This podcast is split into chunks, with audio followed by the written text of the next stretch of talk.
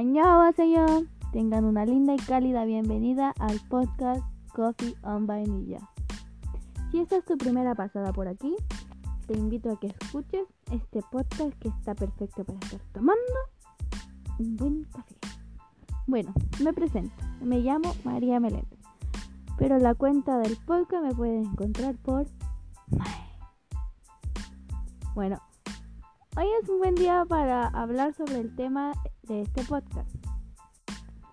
Es de un libro llamado Siete días de la señora K, de la escritora Ana María del Río.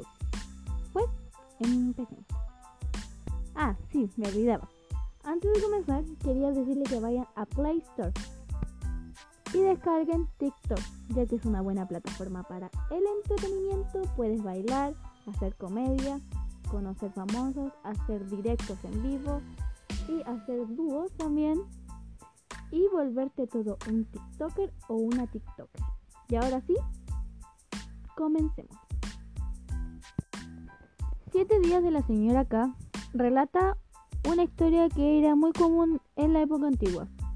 Esta novela nos dará a conocer el estereotipo de la típica dueña de casa que termina siendo prisionera de ella misma y de sus deberes de como madre y ama de casa.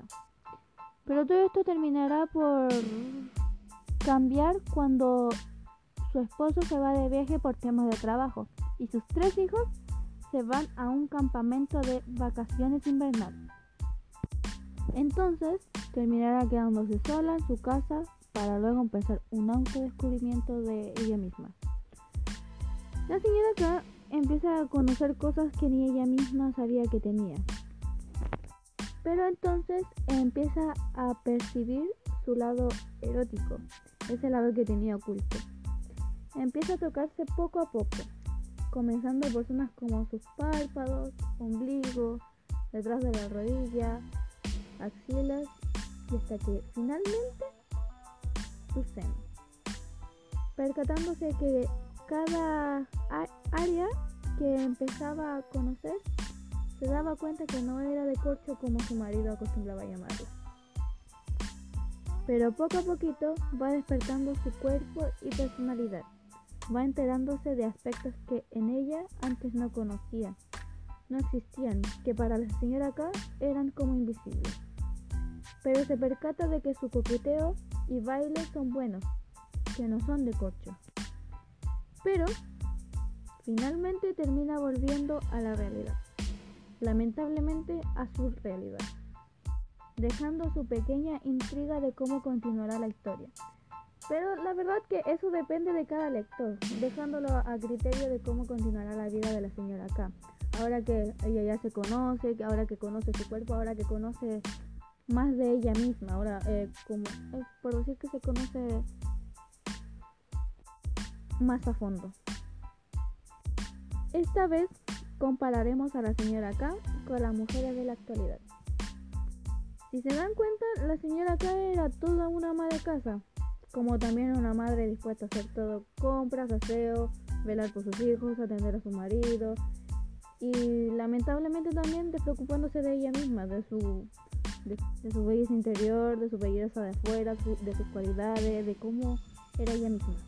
En cambio, la mujer de hoy en día se preocupa más por ella misma. También por sus hijos, pero obviamente no del mismo modo que como lo hacían antes. ¿Qué me refiero?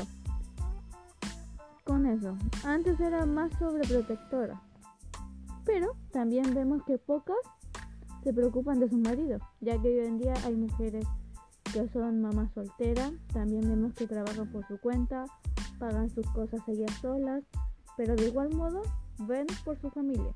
¿A qué, a que velan por su familia, cuidan a su familia a pesar de estando solas. Así como a diferencia de la señora K, no están atrapadas en sus propias casas.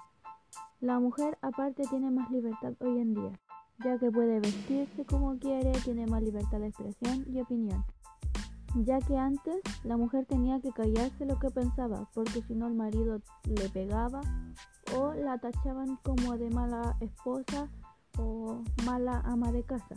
En cambio ahora puedes expresarte como quieres sin ningún problema. Claro que no va a faltar la persona que te critique por eso, pero no va a ser tanto como era antes.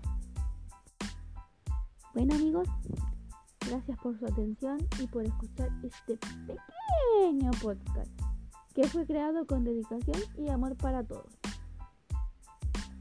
Para todos mis espectadores.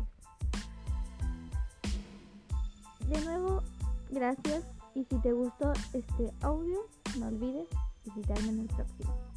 ¡Añón!